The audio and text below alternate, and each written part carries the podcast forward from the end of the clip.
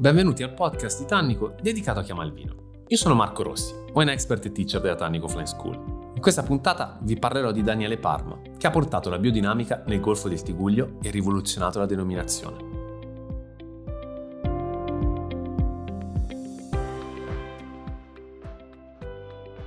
Andiamo nel territorio di Golfo del Tiguglio, quindi siamo nel genovese, tant'è che i comuni coinvolti sono tantissimi perché parliamo di 35 comuni coinvolti all'interno della denominazione, tutti in provincia di Genova. Quindi siamo spostati proprio in quell'area un po' più centrale della Liguria che ci va a raccontare una Liguria leggermente differente. Qua dobbiamo considerare che anche a livello di clima abbiamo un clima molto particolare. Il vento è presente, ma rispetto a quello delle punte delle Cinque Terre si fa leggermente più lieve. Le escursioni termiche tra il giorno e la notte sono quasi inesistenti. Parliamo veramente di 5-6 gradi al massimo e quindi dobbiamo aspettarci anche da un punto di vista di profumi qualcosa di molto diverso rispetto a quello a cui siamo generalmente abituati. Non avere grandi escursioni termiche ci porta ad avere un patrimonio aromatico che è molto più delicato, anche meno intenso al naso, quindi dobbiamo essere dei ricercatori molto più attenti e consapevoli quando andiamo ad inserire il naso in un calice di vino proveniente da questo territorio. Ma non sono finite qui le caratteristiche, facciamo riferimento anche ad un suolo che ha delle componenti di marna e argilla molto evidenti, quindi anche una componente di, di calcare però è molto variabile ovviamente nelle sue espressioni. In alcuni punti ricorda quasi il flish, quindi ci porta addirittura in dei territori più eh, dell'Europa centrale, quindi più mitteleuropei. Però essendo un territorio così ampio è ovvio che le variabili sono tantissime. Quello che però non cambia è il modo di fare vino e quelli che sono i vitigni principali impiegati. Fino a non troppo tempo fa vedevamo il vermentino come il vitigno principe, negli ultimi anni c'è stata una riscoperta totale della bianchetta. Abbiamo visto le quote eh, di bianchetta crescere a discapito ovviamente delle quote del vermentino che poi sono diminuite. I vini comunque che si ottengono sono sempre vini molto delicati anche in funzione di queste escursioni termiche non così imponenti e importanti. Con la crescita della quota di bianchetta, la bianchetta ha proprio come caratteristica questa bella anche freschezza, quindi forse uno dei vitigni liguri a bacca bianca che esprime più acidità e ovviamente la parte salina, sapida è molto evidente, il vino tende a essere comunque molto delicato, ma si presta anche alla spumantizzazione. Tant'è che viene prevista per la versione in bianco anche la versione frizzante o la versione spumante. Se nel bianco è prevista anche una versione passita, abbiamo il mondo del, del, rosso che qui è caratterizzato invece anche da una versione frizzante novello, per intenderci. I vitigni principali utilizzati sono in questo caso il ciligiolo e poi storicamente gli fa da sparring partner il dolcetto che riesce a portargli questa energia, questa attenzione, questa forza che altrimenti il ciligiolo non avrebbe su questo territorio. Insieme devono coprire almeno il 60% del blend appunto della versione in rosso.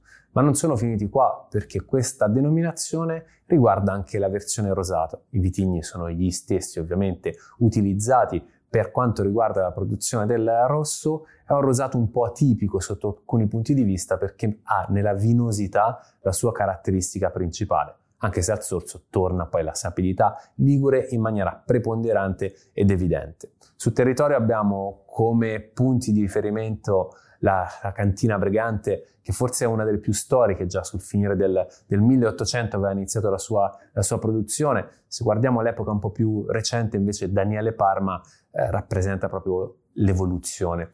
Daniele Parma è un'azienda di questo secolo in realtà dove Daniele stesso è partito con una produzione un po' più convenzionale. Poi intorno al 2013 decide di virare verso la biodinamica, ma non riesce diciamo ancora trovargli la quadra. E poi nel, sul finire appunto del 2016-2017 che attraverso anche il confronto con Stefano Belotti e altri grandi interpreti del vino naturale trova effettivamente la quadra e diventa uno dei più grandi interpreti di questa denominazione. E sicuramente va citato Valerio Sala.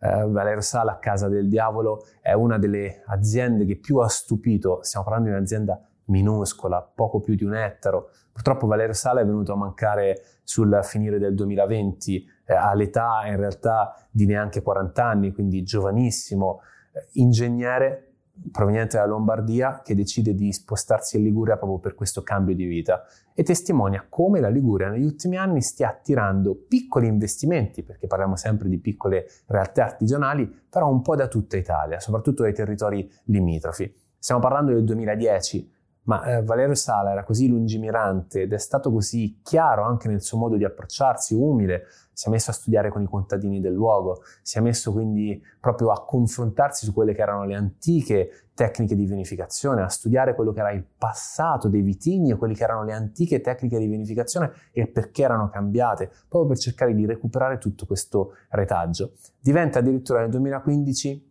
il presidente della Coldiretti di eh, Genova. Questo fa capire quanto fosse affermato e apprezzato da tutti, fondamentalmente.